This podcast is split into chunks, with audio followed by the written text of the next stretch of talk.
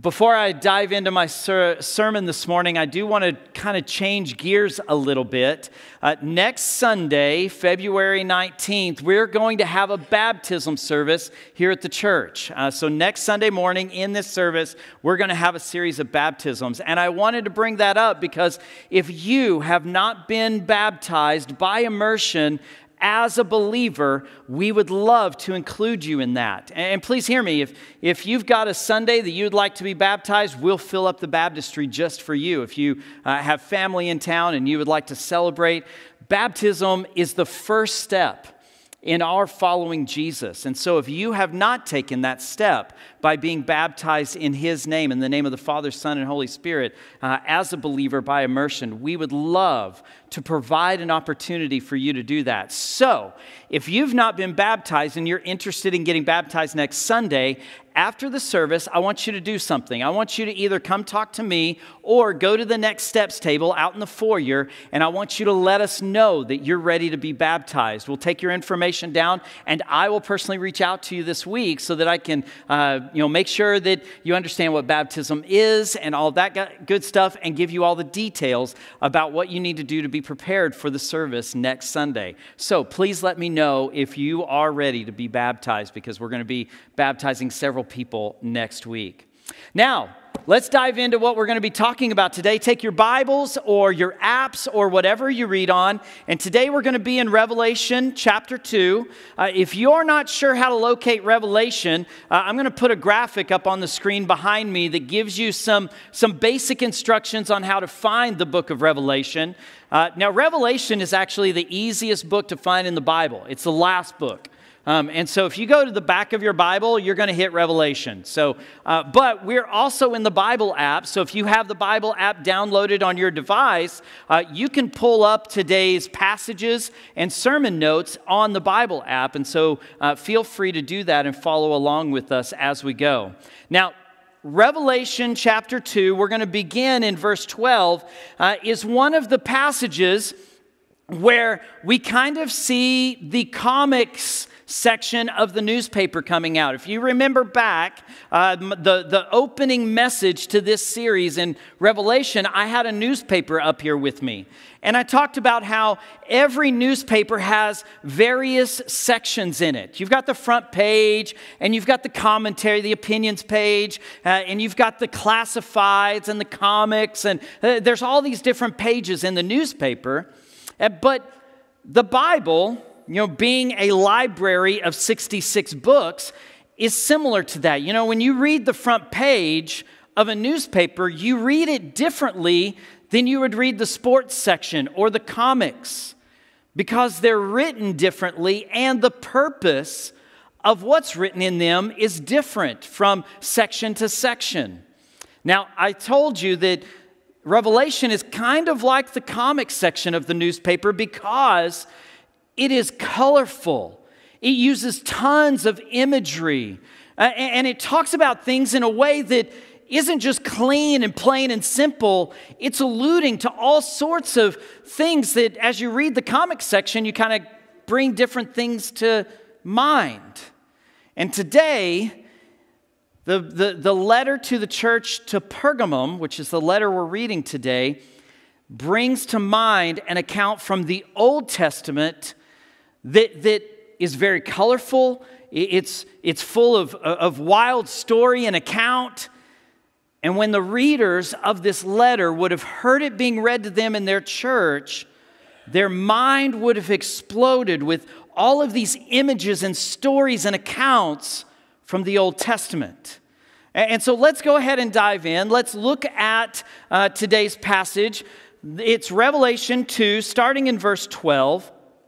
It's the letter to the church in Pergamum. Now, as you're finding verse 12, let me remind you that these are part of seven letters that Jesus gave to John to give to seven churches that are found in what is modern day Turkey. Here in a few minutes, I'll put a, a, a, map on the screen and show you some of this, but, but let's read this passage first. Verse 12 And to the angel of the church in Pergamum, write this the words of him who has the sharp, two edged sword. Verse 13 I know where you dwell, where Satan's throne is, yet you hold fast to my name. And you did not deny my faith, even in the days of Antipas, my faithful witness, who was killed among you where Satan dwells. But I have a few things against you. You have some there who hold to the teaching of Balaam who taught Balak to put a stumbling block before the sons of Israel so that they might eat food sacrificed to idols and practice sexual immorality.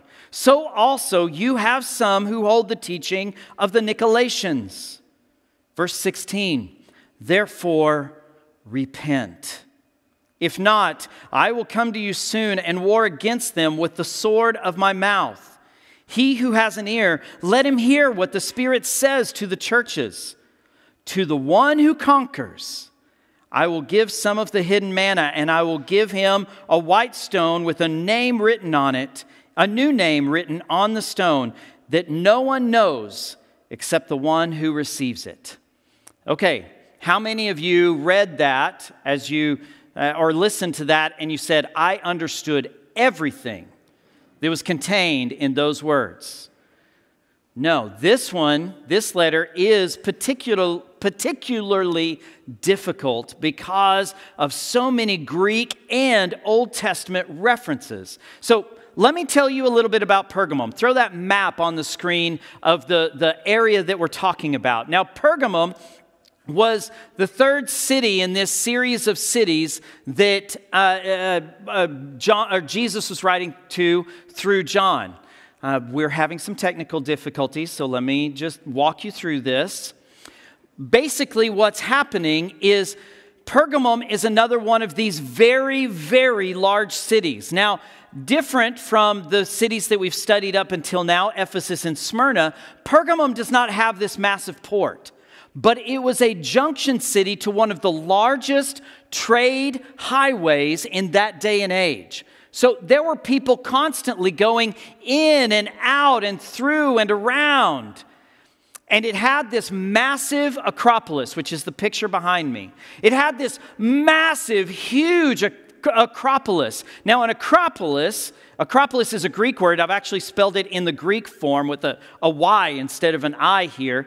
An Acropolis was generally a, an area that was on a hill and it was surrounded by a great wall. And the Acropolis contained the most important buildings of the city. So Pergamum's Acropolis had no less than five temples, maybe more, to various gods. It also had this huge library, a library that was dedicated to the goddess Athena and it was considered, uh, according to historical records, it was the second largest library in the world at that time. So imagine you've maybe heard of the Library of Alexandria in Egypt, the one that burned down, and, and we, we lost so many uh, great writings uh, in that fire. Um, if you're a history buff, you know what I'm talking about. If not, don't worry about it. But this, this library here in Pergamum was very famous, second largest in the world at that time. It is said to have contained 200,000 different volumes of literature from all over the known world at that time. So, Pergamum was a place uh, of idol worship. There were many gods that were worshiped there, but it was also a place of education. It was a place where learned people would go. Now, in this Acropolis, this area with all these temples, there was a temple and altar to Zeus. So put up that Zeus altar picture. This altar actually was transported from Pergamum in a uh, uh, during an archaeological dig, and it's currently located in Germany. So the German government transported it, sitting in a museum, and it's huge. I don't know if you can tell, but those things, those dots on the steps are people. And so you can imagine this almost horseshoe shaped altar that had all of these rooms and all of these depictions along the outside that were etched in of great Greek battles that took, uh, took place around the world. In the Acropolis, there was also one of the largest Greek theaters in the world at that time. Now, entertainment was huge to the Greek and Roman cultures in this day and age. And so Pergamum was one of the places that if you were traveling and you stopped in Pergamum, you went to the theater because it was one of the largest theaters. And it's interesting, if you ever go to Pergamum, they have actually excavated it and it feels like you're going straight up. It's one of the steepest of the theaters that was built by the Romans back in this day and age, and it's still there to this day. This theater could sit 10,000 people. Can you imagine a theater with 10,000 people in it? Pretty amazing, pr- pretty, pretty large. Uh, it also had uh, temples to Dionysus, to Trajan. Trajan was uh, a, a, emperor, and they had built a, a, temple to him in the city of Pergamum. So, so I had talked about in the past series some of the sermons about the worship of the emperors. This was a big place of emperor worship. Now, they also had what would be considered like the Mayo Clinic of the ancient world there. So, put up, um, there's a picture of a, a coin that I want to put up in front of you. Uh, this coin, if you'll look at the, the it's one coin, front and back. If you look at the right hand, the tails side of the coin, you'll see a staff with a snake wrapped around it. Does that look familiar? It is the symbol that we use in the medical community even to this day, and Pergamum is where this image came from. This is the place that it originated from. There was a Greek god called Asclepius. Ah, that's hard to say. Asclepius, and Asclepius was the god of healing, and they had this huge hospital that had another theater where patients could sit and watch the theater. They had healing baths and, and, different places where you could go and sacrifice things in order to ask the gods to heal you and things like that. It's the largest known healing center in this part of the world in this day and age. And so, hospital, you know, healthcare was a big deal in Pergamum. So, lastly, there was Pergamum was very unique. It had a temple to an Egyptian god. Put up that red temple. This is the remains of the red temple. Uh, it was made to the Egyptians, Egyptian gods. It's made of brick, which was very unique. Almost all buildings in Roman society were built from marble or concrete. But this one was made of brick, and it's very, it's the brick that they used was a red clay, and so the building is very like red in tint. It's called the Red Temple, even in ancient times. And it's interesting, you see, what you see here in the picture is the, the front entrance to this temple. And worshipers would come in, and there was a walkway down the middle, and then the altar was at the, the very back of the room. But on the sides, it was flanked by this interesting grate system. And what they've discovered in the archaeological digs of this particular temple is there was a sound chamber. And so the priest in this temple could go underneath the altar and he would speak and it would come up through this grating system underneath the walkway and it would sound like the God from that temple was speaking to the people. But it would echo and reverberate and it would sound very godly. That's what they believe.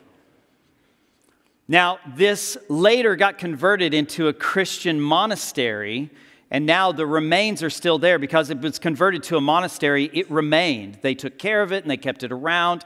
Um, and it's, it's still there. If you were to travel to Pergamum, you could actually go and see this temple. So, Pergamum was a major city. It wasn't a country backroad town, it wasn't some small, insignificant place. This was a huge place of worship to idols it was a huge place of trade. Thousands of people would have gone in and out of this town regularly on the trade routes that Pergamum that went through Pergamum. And it was a huge city of commerce. So there's a big church here uh, in John the Apostles' day, and, and Jesus writes to that church. We read that passage. Now, take your Bibles, let's go through this passage and see what Jesus has to say to the people of Pergamum. Uh, now, I want to remind you there are sections to the letters that uh, Jesus gave to John to these churches. So, Jeff, put that, uh, uh, the different elements of each of the letters up on the screen. So, every one of the letters has these elements that are on the screen behind me. Now, there are a couple of the letters that exclude, for example, the weaknesses. We did that, we talked about that last week. How the church, one of the churches Jesus did not tell them, I have this against you, because they were such a healthy, thriving, God fearing, faithful church. Now, Pergamum's not one of those churches. Christ has all of these elements in the letter to Pergamum. So, the first is the title, to Christ, title of Christ. It's in verse 12. It says, And to the angel of the church in Pergamum, write the words of him who has the sharp, two edged sword. Now, this is an Old Testament reference. In Isaiah 49, verse 2, it says this He made my mouth like a sharpened sword. So, Jesus, through John, is referencing back to Isaiah 49 because the person spoken of in Isaiah 49 is the foretold Messiah. So Jesus is using this title from the book of Isaiah and using it here. Now you can go back in Revelation 1, he uses this title. All the titles that you find in the letters are pointed back to, they're used in Revelation 1 when Jesus describes himself. But Jesus is pointing back to Isaiah 49. Now, there, this is interesting. There, there were many different kinds of swords and daggers back in this day and age. And, so you know, if you go to my house, you'll, you'll find that I've got a couple of knives. I'm from Texas. Forgive me. But my grandfather, before he passed away, gave me a, a Bowie knife. And you've seen a Bowie knife, they're, they're pretty big knives, right? Now, the word here in this passage, there are a couple of different major knives or, or swords that were found in, in this day and age used commonly. One is a machaira, uh, which is like an eight inch dagger. Okay, so think a Bowie knife. But the word here that Jesus uses is rhomphaia, a rhomphaia sword. This is a rhomphaia sword. So the handle that you see there, the sword was so long that you had to handle it with two hands. So the handle always had enough room for you to grab it with two hands, and the blade itself was around five feet long. So imagine this sword is probably as tall as I am. That's the word Jesus is using.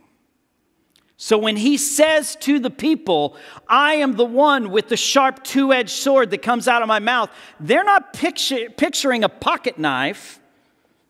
They're not even picturing a pretty good, like, survival knife or dagger. They're picturing a sword that is used for war.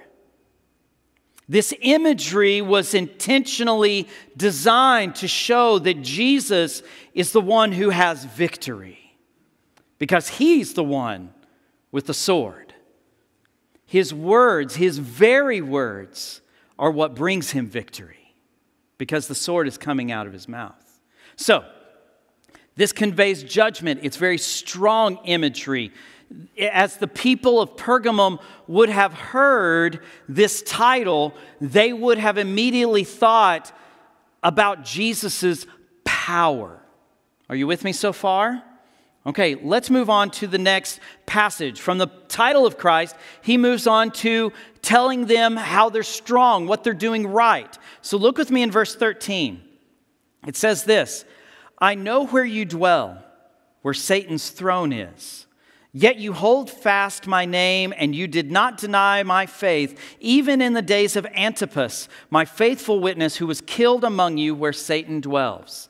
Now, there's a lot of imagery here. Let me just say this. I want to point you back to last week's, last Sunday's message. Persecution, real persecution, was alive and active in these cultures back in this day and age. If you did not follow, if you followed Christ and did not worship the gods of that city, then it was very likely that your business would go under, you would lose the ability to put food on the table. There was true persecution taking place with these people, with these Christians. And so Jesus is pointing out that they have endured this persecution, even as one of their fellow church members, Antipas, a guy named Antipas, was killed for his faith. They stayed strong, even in the midst of that. Now, there's a reference to this being the place of Satan's throne. Most scholars believe that because there were so many temples in this area in Pergamum, that they, the Christians coined it maybe Satan's throne because there were so many places, temples of idol worship. But they could be referencing that uh, altar to Zeus. Remember, it had like a horseshoe shape. Uh, there's some indications that the altar was built in that shape because some of the Zeus worshippers believed that it was like a chair for Zeus to sit in. That the back of the altar was his backrest and the sides that flanked were his armrests. And so they, there are some indications that maybe the, the Zeus altar that was there, that was shaped like that, was maybe referred to as Satan's throne. Either way, this is a place of great idolatry, a place where the vast majority of the people worshiped idols, and to not worship those idols would create great difficulty and persecution in your life. So let's move on. Verse 14 and 15. It says, But I have a few things against you. Okay, so now he's going to jump into the weaknesses of this church. But I have a few things against you. You have some there who hold to the teachings of Balaam, who taught Balak to put a stumbling block before the sons of Israel so that they might eat food sacrificed to idols and practice sexual immorality. So also you have some who hold to the teachings of the Nicolaitans. Now, uh, Pastor Daniel uh, talked to us a little bit about the Nicolaitans uh, a few weeks ago, a couple weeks ago. Uh, but, but let me give you a quick reminder. The Nicolaitans were people, we assume, were people who had compromised their faith. They were still going and worshiping in the temples, they were still sacrificing to altars, and they were coming up with all of these excuses for why they thought it was okay. I could still be a Christian and still do my idol worship at the same time. They were compromisers. And John speaks extensively in all of his letters against this practice. But look at what he says at the beginning of 14. I have a few things against you. You have some there who hold to the teaching of Balaam. Okay, remember I told you in my intro that this is one of those letters that's very comic book in its design because it brings to mind pictures and imagery and stories. Are you familiar with the account of Balaam from the Old Testament? If you went back into Numbers chapter 22, you would find an account of the Israelites traveling. They're in their wanderings, trying to get to the promised land. And they come to a certain area, and the king of that area, a guy named Balak, was pretty afraid of the power of the Israelites and their God. And so he goes to a prophet named Balaam. And he says, Balaam, I want you to come to my city and I want you to do some work for me. And so Balaam goes and prays. And in his prayer, the Lord says, Don't go with them because they're against my people. And so Balaam's like, goes back and says, No, I can't go with you. God doesn't want me to. And Balak just keeps hounding him about it. Come on, come on, I'll make it worth your while. Come on, I don't want you to do anything. Just come and see what I'm seeing. You don't have to say anything or do anything, just come by. And finally, after everything's said and done, Balaam yields and says, Okay, I'll go. And this is the famous account. He's traveling along on his donkey. Are you with me? You know where I'm going with this? He's traveling along on his donkey and he went through some kind of tunnel where he was surrounded on both sides and there was very little room to navigate. And he's traveling along going through this tunnel, and the donkey stops. Giddy up, come on, donkey, go, go, go. Yosemite Sam maybe the, starting to curse a little bit. And the donkey won't move. And the Bible tells us the reason the donkey won't move is because God had opened the eyes of the donkey to see that the angel of the Lord was standing in the tunnel with a sword, ready to take Balaam down. And the donkey said, I got nothing to do with that. I'm not going any further. And so finally, Balaam's hitting this donkey so much, the donkey says, Okay, I'll go, but I'm going to go around the angel. And as he does, he gets so close to the side of the, the, the, tunnel that they're in that he, he pins Balaam's leg to the side. And Balaam pushes him and he gets all upset. And then the Lord opens his eyes and he sees the angel. The donkey talks to him. And you're like, How is it? Uh, don't worry about that. We're not going that far into the story because I got to get to the end. So Balaam ends up going to King Balak. And Balak pays him to, to stand on a hill that overlooks the camp of the Israelites, and he pays him to curse, to pass curses down on the Israelites. And Balaam opens his mouth and can't help but pronounce blessings on the Israelites because God speaks through him in the moment. And Balak's like, stop, stop, stop. You're doing the opposite. You're supposed to curse them, not bless them. And so Balaam, Balaam tries again and again and again, and he blesses them over and over and over because God will not allow him to curse them. But there's something that interesting happens here. No matter what Balaam and Balak do, they cannot get a cursing onto the Israelite people. And there's an indication in Numbers 31. In Numbers 31, verse 16, there's an indication that tells us that Balaam couldn't figure out what to do, and so he's getting ready to leave. And apparently, Balak came to him and said, Okay, you can't curse them because God won't allow you to. What am I supposed to do? And Balaam says, Well, if you tempt them to disobey their God, that'll put their God against them. And so Balak takes Balaam's advice and he sends the women of his people to go and tempt the men to live in adultery and to worship their idols. And God's hand in, in towards the end of the book of Numbers comes against the people of Israel because they turn their back on God and his ways and start embracing the temptations that were put in front of them on the suggestion of Balaam. Okay, so I've given you the Cliff Notes version of all of that. Now imagine if you were a listener to this account. So listen again, now keeping that account from the Old Testament in your mind. Listen where these people's minds would have gone. Verse 14. But I have a few things against you. You have some there who hold the teaching of Balaam who taught Balak to put a stumbling block before the sons of Israel so that they might eat food sacrifice to idols and practice sexual immorality. Immediately their mind would have said, Oh, Balaam. Oh, Balaam. Oh, we're in trouble. God Himself is saying that we're like those that were tempted by Balaam, that we've fallen into the same trap. Oh man, we're in trouble because we really look down on what happened in that account in Numbers.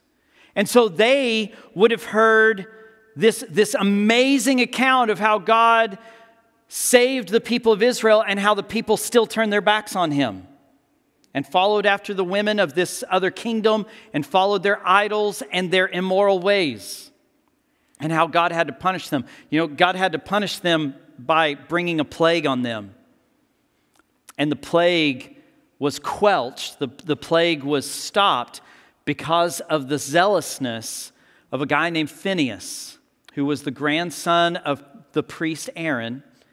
He stopped the plague, but he did so by some pretty extreme measures. Go read Numbers 22 and beyond, you'll, you'll see what happens there. But the listeners of this account, their minds would have gone all over the place as they heard this story. So, they would have heard that Jesus is condemning them for compromising to the ways of the culture. That's the condemnation that Jesus is saying. Your weakness is that you are allowing yourselves to be conformed to the ways of the culture. And that brings me to today's big idea. So if you're a note taker, get your pen ready. I want you to take this, this simple statement home and I want you to think about it and apply it to your life, how it applies to you. And today's big idea is this cultural conformity cripples our connection to Christ. When we conform to the ungodly ways of the culture around us, it cripples our connection to our Savior. That's what was happening in the church in Pergamum. They were conforming, they were allowing themselves to be conformed to the ways of the world around them because it was easy. It was easy to do that.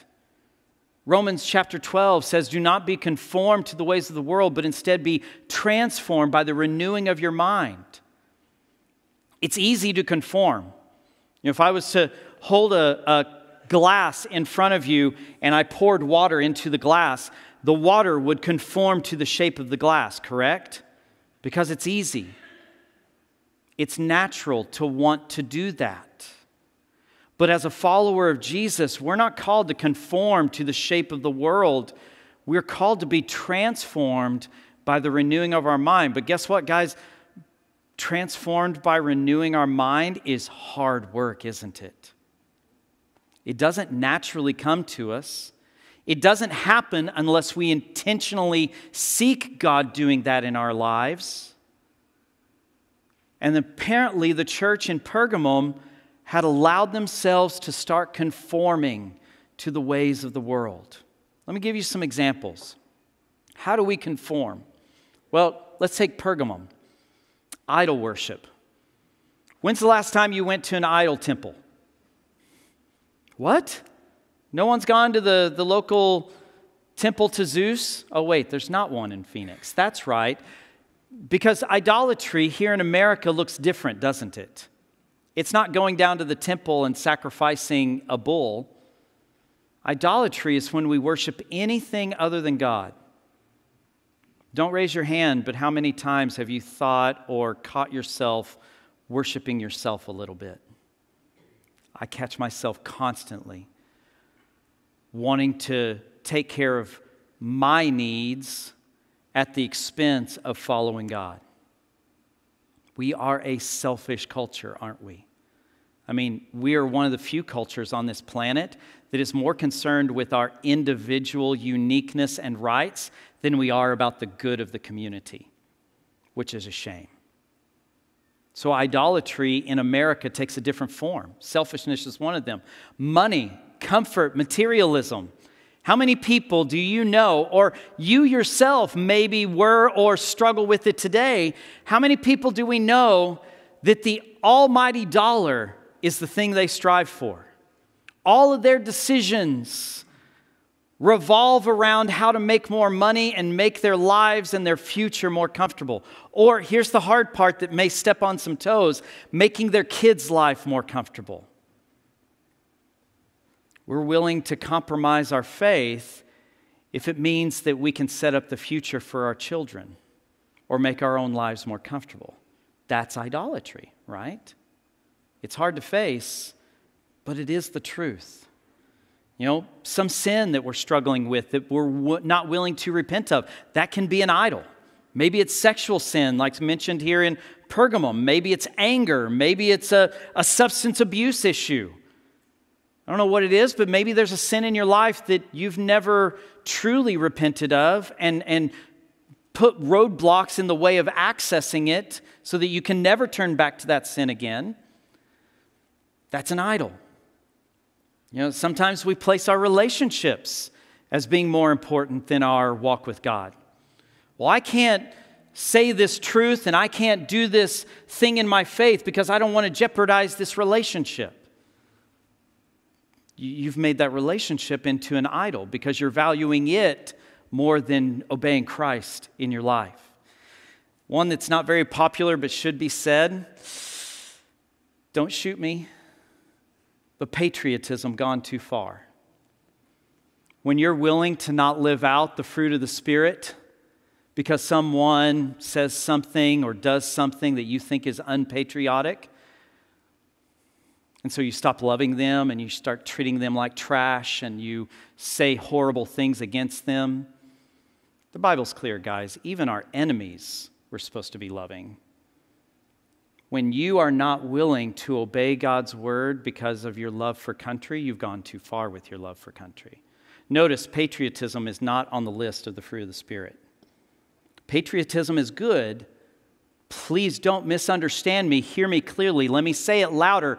Patriotism is good as long as it doesn't call you to compromise your commands that Christ has given you.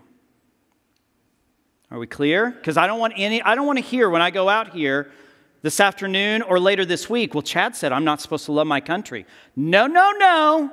That's not what I said. I said when your love for anything, including your country, calls you or drives you to disobey God's word, that is an idol in your life. We have lots of idols. Every one of us in this room, including myself, has something that tempts us all the time to not follow Jesus, not obey him. That's exactly what Pergamum's dealing with. There are things in their culture that have pushed them from following Jesus the way they're supposed to follow Jesus. But it doesn't end there. Let's keep reading. Verse 16. Therefore, repent. Let's stop there for a second. Okay, you see the idol in your life? Okay, repent of that idol worship. There, it's not as if we live in hopelessness. Jesus gives us a way out of our sin. He gives us a way to escape our sin. He finds a way, He has a way to even redeem the sinful ways that we get caught up in. And we all do it. Don't, don't, I'm, not, I'm not pointing fingers or, or trying to, to say that single you out. We are all guilty of sin. Jesus provides redemption from it. He can change your life. No matter what junk you've done, no matter what sin you're guilty of, no matter how horrible of a person you think you are, Jesus loves you and wants to rescue you from all of that. You can never be too far gone. You are not so bad that Jesus doesn't love you and doesn't want to rescue you from that sin. Please hear me. And if you're here today and you've never placed your belief in Jesus, Jesus loves you like that. It doesn't matter what you've done. It doesn't matter who you've hurt. It doesn't matter how far extreme your sin or your evil has gone. Jesus still loves you and he wants to take your life and transform it in his name, in his image, and redeem your life. And all he asks is that you believe in him and dedicate your life to him. And you can have that today. If you're here and you don't know Jesus, and you've got questions or you want to know more, or you want to know what this redemption looks like, I want you to come see me out in the foyer or go by the next steps table, please. Come talk to somebody today. We would love to talk to you about what Jesus wants to do in your life. So, verse 16. Therefore, repent. Let's keep going. If not, I will come to you soon and war against them with the sword of my mouth. He's going back to that imagery of that battle sword that is coming out of his mouth. Verse 17 He who has an ear, let him hear what the Spirit says to the churches. Catch this part.